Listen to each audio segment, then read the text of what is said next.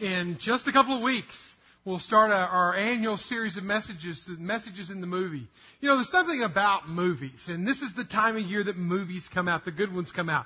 Right around Memorial Day weekend, they come out all summer long, if there's going to be a good one. Uh, they kind of come out this time of the year, and, and you get to go as a family throughout the summer and, and spend that $40 uh, every time you go, and if you're my family, and you spend that $40 and you just hope that you get entertained for, for two hours worth of $40. I don't know if it's $40 worth, but nevertheless, that's kind of what we enjoy doing. It's an American pastime. But it's not only uh, an American pastime. I mean, it's, it's, it's really everywhere. I mean, the facts show that every day 3 million Americans go to the movies or another 6 million rent a movie by video or on demand. So if you have watched a movie this week, would you raise your hand in any shape or form? All right? So we've got movie watchers in the room. We like movies. We go to movies. People around the world go to movies. It's not just an American thing.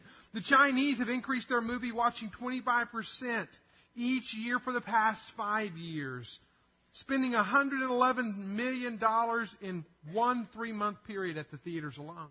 So it's American, it's Chinese, it's all around the world. We like going to movies. What is it about the movies? It's not just the movies, I promise you. Because most of them really aren't worth going to see and spending, dropping the 40 bucks on. But there's something about a story.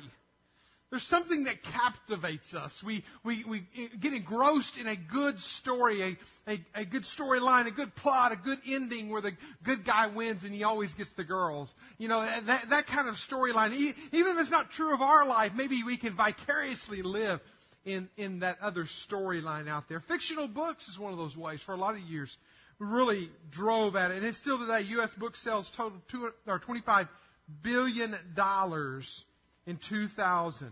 We love a good story. We love stories. If we, if we can't find a good story on television or at the movie theater, we make up a good story. It's called gossip. But we like a good story.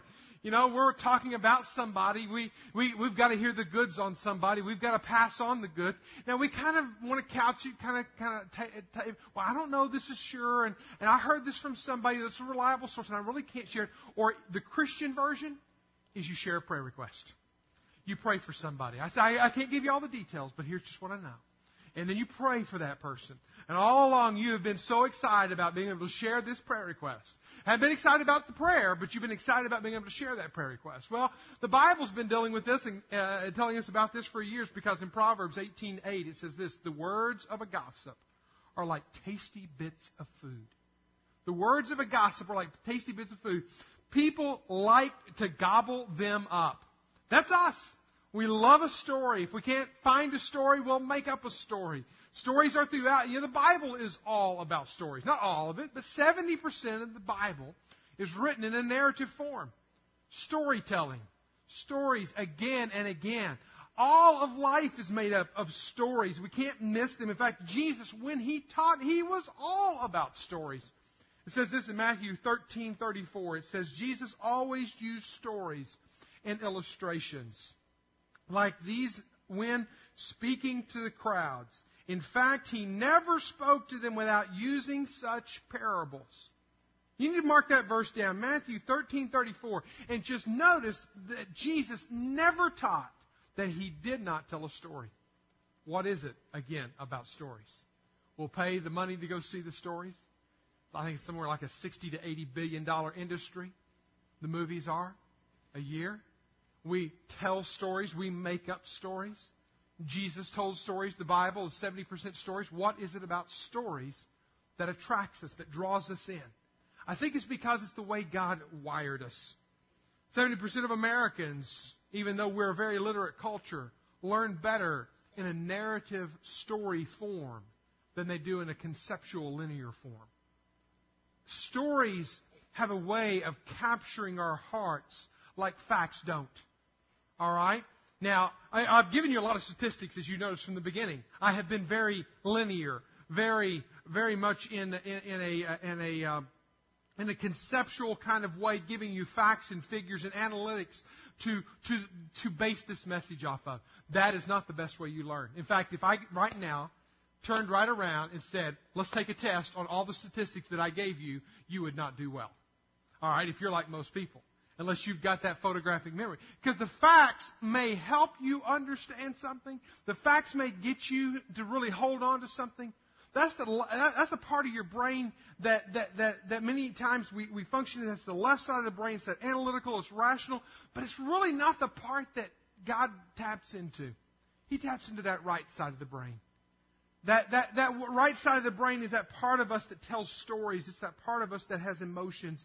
It's that part of us that dreams. Stories grab you. Now, you can't do away with the left side of the brain, the statistics, the facts, the figures, the analytics. They keep you. The statistics keep you. But the stories grab you. Now, now let's go back and ask that question. Why is it that Jesus always told stories? Why is it that when God instructed the scriptures to be written, He instructed them to be written 70% of the time in story form? Why is it that we spend so much money and wag our tongues so much telling stories? Because stories come from heart, come from a part of who we are that we can't get past. And it's a part of who we are that God taps into. And I want to say to you today, you have a story. God has a story in you. And as you enter into this mission called life that, he, that He's called us to, you carry with you a story to be told. You carry a story of His grace. You carry a story of suffering. You carry stories of disappointment. You carry stories of heartache. You carry stories of triumph. You, you, you, you carry stories of your own failures, but your own being able to get past those failures, and other people's failures and being able to get past those failures. These are all stories. You think, where does God fit into my story? Because as God is sovereign God over all the universe, nothing is happening unaware in His life, in, in, in our life, that is not aware to Him. And that he, in some way, large or small, is actually a part of that story and is crafting your life. Now, for some of us, we push back on God being a part of our story. We push against that when we should be embracing that. But if we could go into this world and realize the power of our own story and of God's grace in our life and if we could unleash that, what a missional life we would live. What an ability to live on mission with God. So throughout this message today, I want you to be thinking of your life. This is the time you can be very self-centered, okay? Think of your life. And I want you to be asking yourself again and again the question, where is God in the story, in the narrative of my life? So take your Bibles and look at Acts chapter 26. I want to tell you the story of a life changing story of a man named Paul. We all know Paul. If you've been in church at any length of time, he wrote most of the New Testament. But this is a story whenever Paul, who's been arrested and stands on trial uh, uh, in front of Herod Agrippa. Herod is the great grandson of Herod the Great. So he has a lineage here going on. And Agrippa is about 30 years old, and he is in charge of the northern territories of Palestine that's ruled by Rome. He's pretty much the final say. So when King Agrippa comes around, then everybody stands at attention and, and salutes. This young king had more power than he had morals or brains. He actually had an incestuous relationship with his stepsister, Bernice, that is mentioned and alluded to in, in uh, chapter 25. So we have this immoral king who's ruling this nation. And Agrippa is in the area, is in the region, visiting family, uh, and uh, comes to also his regional magistrate Festus, and, and and at that point, it just happens to be that that at that time, Paul is on trial, and he is having to stand before what may have been a Festus on a normal day. This this is now he's standing before King Agrippa.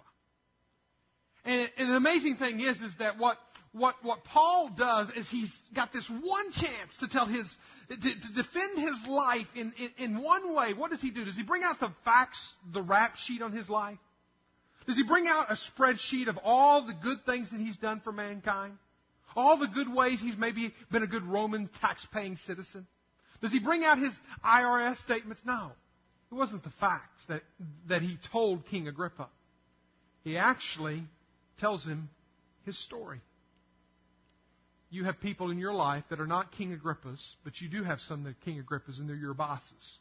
They're your supervisors. And there are people all around you that you can tell your story to. That, oh, I cannot tell my story to because if I tell my story, then I'll be fired from my job. You know, you may not be able to take your Bible into your workplace and open it up and start preaching a message at the, at the water cooler. But I dare say, in the right tone, in the right place, in the right atmosphere, in the right manner, you can tell your story because it's your story. And you can include Christ in that story because it's your story. All you're doing is telling your story. And so as he's standing before King Agrippa, he begins to tell a story. Well, look with me at verse 1 of chapter 26. So, King, so, uh, so Agrippa said to Paul, You have permission to speak for yourself. As he stands before the king, verse 26, uh, uh, or chapter 26, then Paul stretched out his hand and made his defense. So he was a hand gesturing, speaking kind of guy.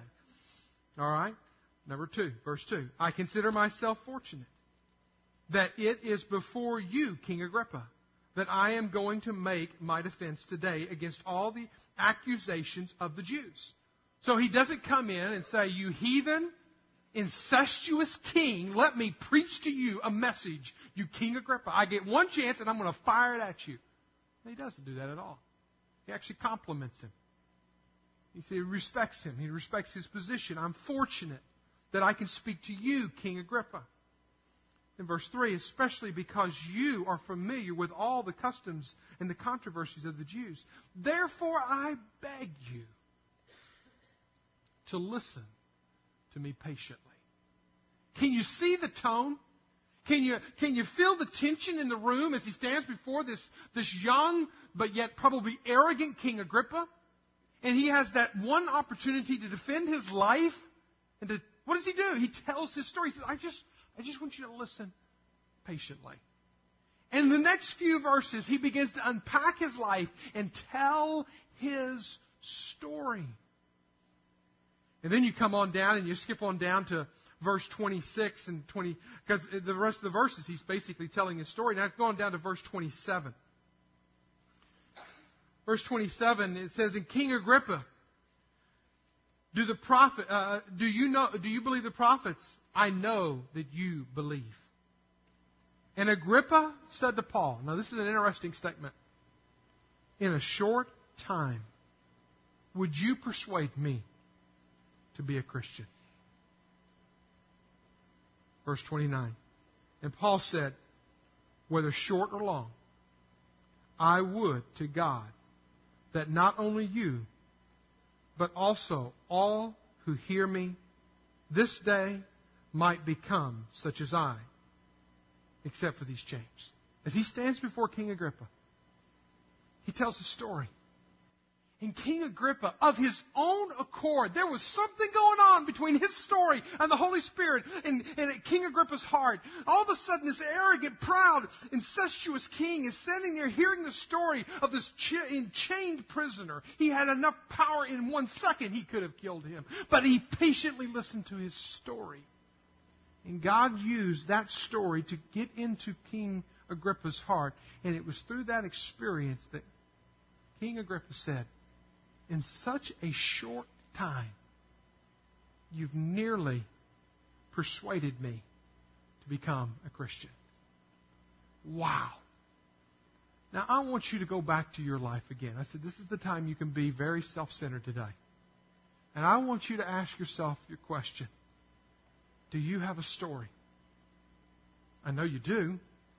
But do you have a story that includes an encounter with God's grace that so revolutionizes your life that if you go into this world armed, equipped, ready to share your story, what, whose life could you possibly help persuade to become a follower of Christ. You say, Mike, I can't talk like you. I don't know the scriptures like this person over here or, or that person over there. I can't, I can't, I, I don't, I don't. You have a story. And I believe in this day of post Christendom, one of the greatest values that we have, one of the greatest tools we have, one of the most the best bridge we can get to the scriptures to be able to share scriptures with them is to be able to articulate gracefully as Paul was, lovingly as Paul was, respectfully as Paul was, our story of God's grace in our life. Now, how does Paul do this? How does Paul unpack this? There's basically three questions that I want you to think of. To ask about your life in your faith. And let this be a test of a true introspection of your own heart and life.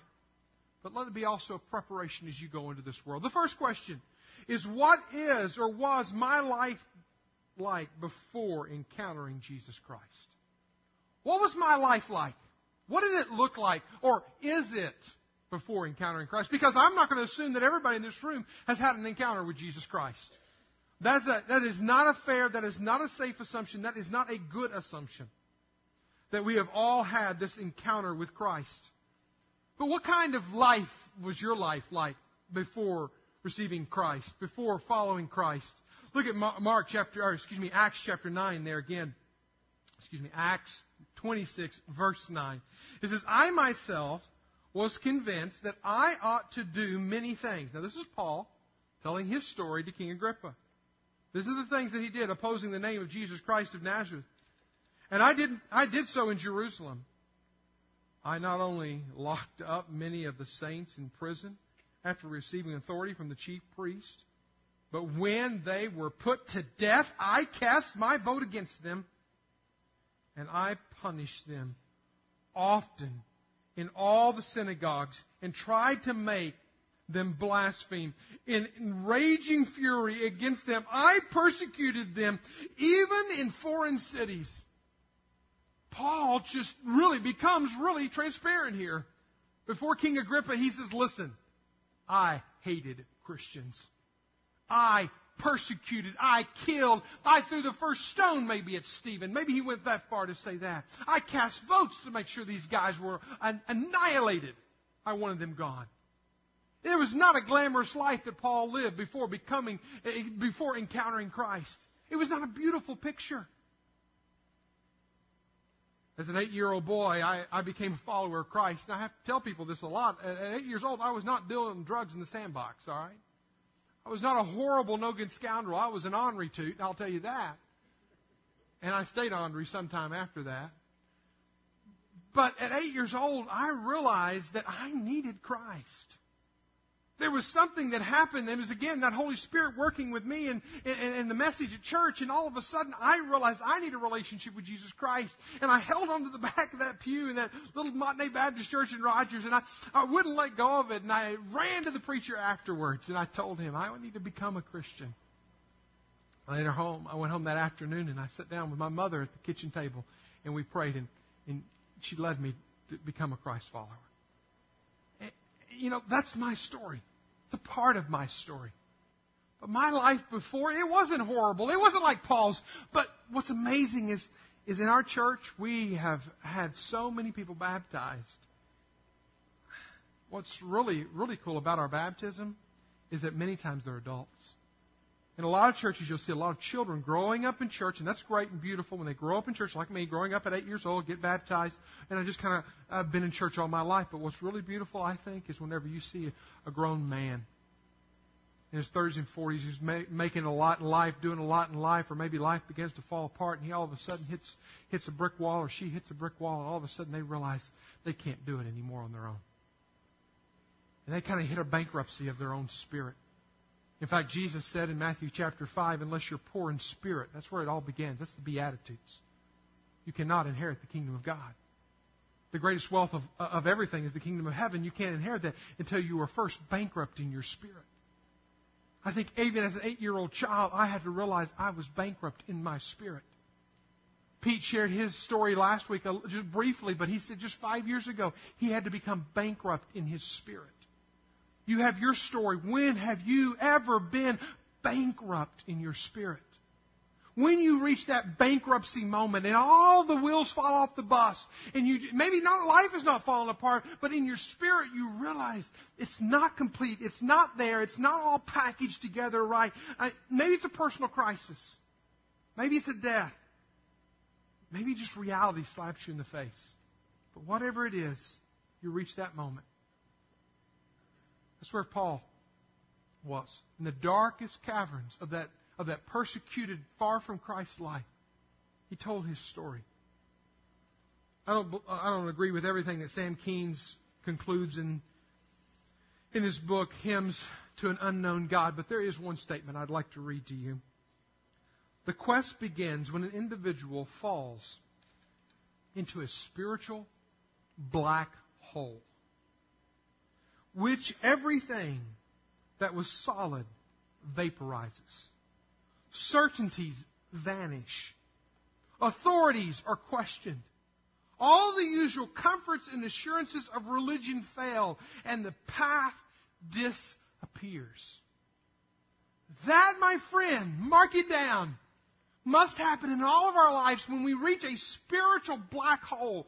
When, when the wheels fall off and we just say, you know what, this isn't right and my life isn't right and my life isn't whole and it's been down this path. And I don't care how dark, again, 8 years old or 18 or, or 28 or 38 or 58. I don't care when it is. But there has to become a time in our life when we realize this isn't right and you encounter Christ. And what a beautiful moment that is. That begins that, that, that new story in, in, your life. Number two question you need to ask yourself when you come to telling your story or writing your story is how did I come to a decision point to follow Christ? Decision point. I've heard people say this, well, I've been a Christian all my life. And I just want to say that's impossible. Okay? That's impossible. You can't be a Christian all your life. Jesus even said you've got to be born again. Okay, you're born once physically, but there's got to be a second birth that happens. See, I grew up in church all my life. I can say the same. I tell people I went to church nine months before I was ever born. All right? I mean, I, I was in church. All I knew was church. That's all it was in my life was church. Uh, I've never not gone to church. But it didn't make me a, a follower of Christ. It didn't make me a Christian. And so when was the time that there was a crossroad in my life that, that, that, that, that, that I had to come to? Even David mentions that in, in, Psalm 51, verse 3, he says, I know my transgressions. My sin is ever before me. I was brought forth in iniquity. And in my mother's, uh, in sin, my mother conceived me. So even David realized as a child he was not perfect and not right before God. You remember Kevin Leman, who was here a few weeks ago, in his grandfatherly kind of way. What does he call children? Hedonistic little suckers. And they are. You know, we don't have to teach them to lie, cheat, or steal. They just are. They just do it. All right? They're not teach them to be selfish. They, they just are. We have to untrain them because there is a sinful nature in all of us, and it comes to a point in all of our lives when we have to come to, to an intersection, if you will. A decision point. What was that decision point like for you? That decision point is crucial. Joshua called the people of Israel to it. He said, Choose for yourselves today whom you will serve. Were the gods of the fathers, who, the gods, uh, who your fathers served, uh, which were beyond the river, or the gods of the Amorites, in whose land you're living. But as for me and my house, we will serve the Lord. There has to become a decision point in your life. You need to be able to look back and say, okay, there was a time in my life when all, you may not remember the day, the time, the hour, and all. I'm not asking for that.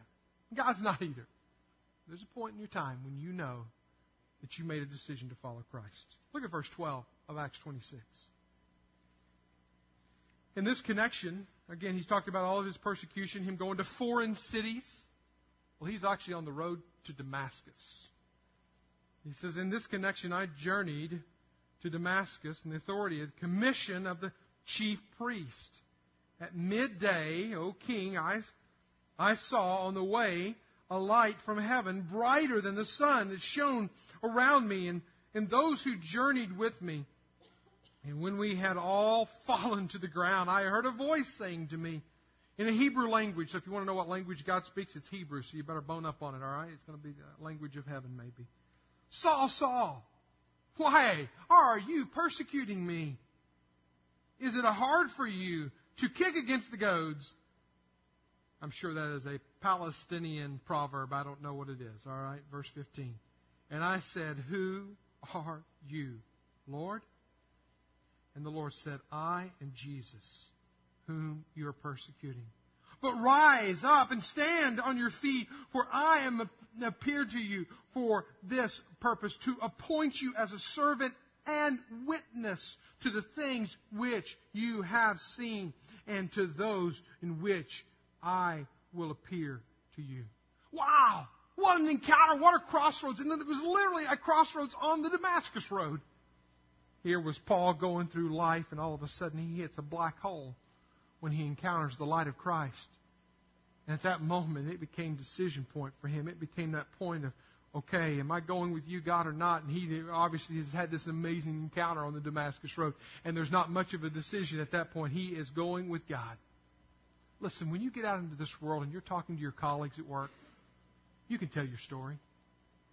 Tell your story. But don't get caught up in the, I was baptized in this church, I grew up in this church, I went to this, this pastor, this youth guy, went with this youth kid. Don't give them the, the zip codes. Don't give them names and addresses. Tell them why. Tell them why. Paul tells why his life was changed. He tells them about the why of, of his conversion. Focus on the why of when you're telling your story. Tell about your life before you became a follower of Christ. Tell about how you became a follower of Christ. That decision point in your life. Now, I want to stop here and I want to just say this. For some of you today,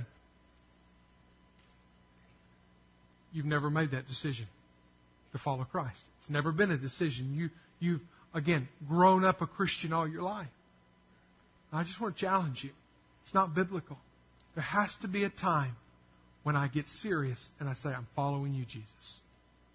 For Paul, it was on the Damascus Road. For you, it may be on the McCollum Road today. I don't know when it will be. Number three. Third question you ask yourself if you're going to be able to tell your story of God's work in you is how has your life been morphed since following Christ?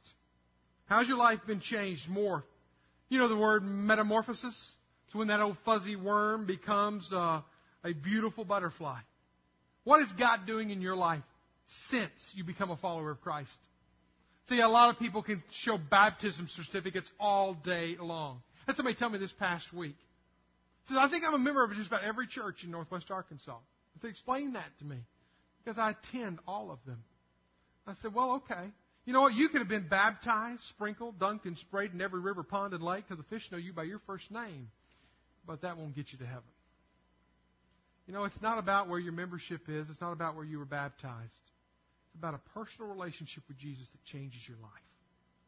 If there's no change, I really question whether or not God is truly at work in your life. See, your story is a life changing story. How is He morphing you? How is He changing you? How is He rearranging your life? Look at verse 19. Therefore, O King Agrippa, I was not disobedient. He could have been disobedient, but he said, absolutely not. He made a decision to follow Christ to the heavenly vision. For I declared first to those in Damascus, then in Jerusalem, then throughout the region of Judea, and the Gentiles that they should repent and turn to God, performing deeds keeping with repentance. For this reason, Jews seized me in the temple and tried to kill me. This is the story of Paul. He was a persecutor of the church, but now he becomes a preacher in the church. He was the one who was against God, but now he is for God. He was against Christ, but now he is for Christ. What an amazing transformation takes place. How's Christ changed your life? How is He changing your life? If there's no change, go back. Look at the decision point. Has He really changed your life? Is He really morphing you? Because it says in 2 Corinthians 5.17, anyone who's joined with Christ is a new being. Old is gone. The new has come. Romans 12.2 talks about being transformed. We shared that a few weeks ago about being transformed, not conformed. Transformation is something that happens from the inside out, comes out of us. So I have, I have a challenge for us today. Challenge for all of us in this room. You'll fall into one of these two categories. If you are a believer today, if you are a follower of Christ today, we are talking about mission all month long, and you can be a missionary wherever you live. Here's the challenge. Tell your story. Tell your story. Tell your story this week. I want to challenge you to tell your story at least one time this week to someone. That means you're going to have to really think it through. Now, I don't think you need to get on the soapbox. I don't think you need to get your big Bible, and, and you can just share your story as you go. Here's, here's, a, here's a simple way to do that. Go home this afternoon and start writing your story. Start thinking through your story. If you'll write your story out in total, my life before Christ, how I became a follower of Christ, and the change in my life since following Christ, if you'll write it out in 200 words or less, you'll be able to share that story. You'll be able to share your story within 90 seconds, a ride up an elevator, within a, a, a coffee, uh, uh, a water cooler moment. You'll be able to share your story in, in as brief of a detail as you need to, just to just to pique an interest, just to speak of, of Christ's work in your life. You can do it so quickly and just leave that seat and walk off. Okay? Let it be natural. Let it be like Paul. Paul used his words. He was very, very eloquent with his words to just kind of speak gracefully to the person. But tell your story to one person this week. Write it out this week. That's your challenge. When you go to your body life group, practice your story. Because that's, your story is so unlike my story. And mine is unlike yours. We've got to tell our story. But I also want to challenge some in this room today. Who are not yet followers of Christ to write your story. If your story was a book, and every chapter of your book, and I, I like writing out, how, having people actually write out their life stories by using chapters. So if your life were a chapter book, and you've gone through all of your spiritual dark holes, and you've had high moments and low moments, and you've had all these experiences in life, but you're, you're at the end of this chapter, and it's time to write a new chapter.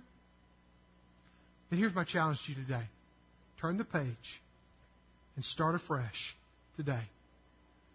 Call this chapter heading My New Life. And then maybe the first sentence will say something like this March, May 23rd, 2010 at Grace Point Church in Bentonville, Arkansas. I crossed a line and I got serious about living for Jesus. And I have a new life because of it. What a story you can write from this point forward. I tell you, my aunt is not in this room, but um, she'll probably be in the second service or something like that. I can remember when I was a, um, just a young high schooler or something like that. But I knew I was going into ministry at that point. I was at my grandmother's house having a ham sandwich. I, I don't know why I remember that. It was a ham sandwich, and I was eating it and very content to focus on my ham sandwich at the moment. And my aunt was there, and she'd started going to church because her she'd had a son at this point, and started going to church, and um, and so she came in. She sat down with me, and she said, "You know what? Uh, can I ask you a few questions? I've been asked to, at church to kind of write my testimony or my story about when uh, my life before Christ, when I came to a decision to follow Christ, and my life after Christ, to write my story out." He said, "Okay." I said, "Talk to me through it." And so she she started telling me about her life before Christ, and then it kind of got a little fuzzy, and then uh, how she became a follower of Christ. And it, it was even even fuzzier her life after following Christ. Said, let's start back over. Let's begin again. Go back here, and and I put down my ham sandwich at this point, and I started focusing. And and so we started going here, and we we got here. She could never get past her life before following Christ. And I said, you know what? Have you ever given your life to following Jesus? She said, oh, I was baptized. And she even went to the photo album and pulled out a baptism certificate. And I said, That's really cool. Have you ever given your life to following Christ? And she realized on that moment, in my grandmother's dining room, that she had never given her life to Christ. We went into the living room and we knelt down there and we prayed, and she gave her life to following Christ. And she's a follower of Christ today. You know, what's your story? Do you have a story? If you don't, turn the page and let's start writing a new chapter today. Would you pray with me?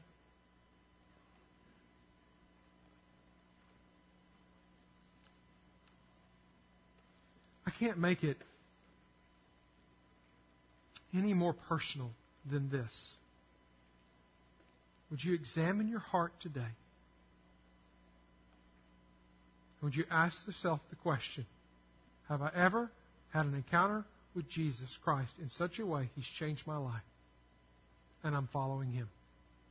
I'm trusting Him for my eternity. I'm trusting Him for my now. I'm trusting Him for my forever. I'm trusting Him to take away my sin. I'm just, I'm just trusting Jesus for everything. It's all on the table. If you can't in your whole heart say that with all your heart, then today is a beautiful day for you to write a new chapter, to live a new life. And it's going to be really simple because where you are right now, you can just sit there and say, God, I realize I've been church gaming it, as I've been church shopping it, as I've been going through the motions, and I really need to be changed from the inside out. You can just say it in your own words. It was beautiful last Sunday night at North Point, seeing multiple people express an interest, some even going so far as praying and asking Jesus into their life. And what a beautiful process that is. You say, but I'm embarrassed and I don't know what to say or do. Just be honest before God. challenge is going to be also to make that, that proclamation public what we're going to do is we're going to sing a song, and during this song, you're going to be invited just come. I'll be standing here at the front. People will be singing. People will be praying around you. You say, just come and just shake my hand and just say, Mike, I ask Jesus into my heart, or I want to ask Jesus into my heart. I am ready to follow Jesus wherever you are right now. You can just make this commitment. Make this a, a, a, a tremendous, beautiful moment that'll forever change the rest of your life. Father God, we bow before you. We thank you for the story that you began in our lives that is not finished. I thank you that, Lord, you've given some in this room, many in this room, a story to tell, and we've just been keeping it to ourselves. We've been holding it back. We've been being silent when we should be speaking. But, Lord, also, there's some in this room that maybe have never had that story of your grace and work truly, truly established in their life and heart. Lord, today, would you give those the courage to step out, to come forward, to declare before God and everyone around they're following Jesus with no holes barred, everything following you. Change us, Lord, from the inside out. Lord, we bless you praise you in Jesus' name.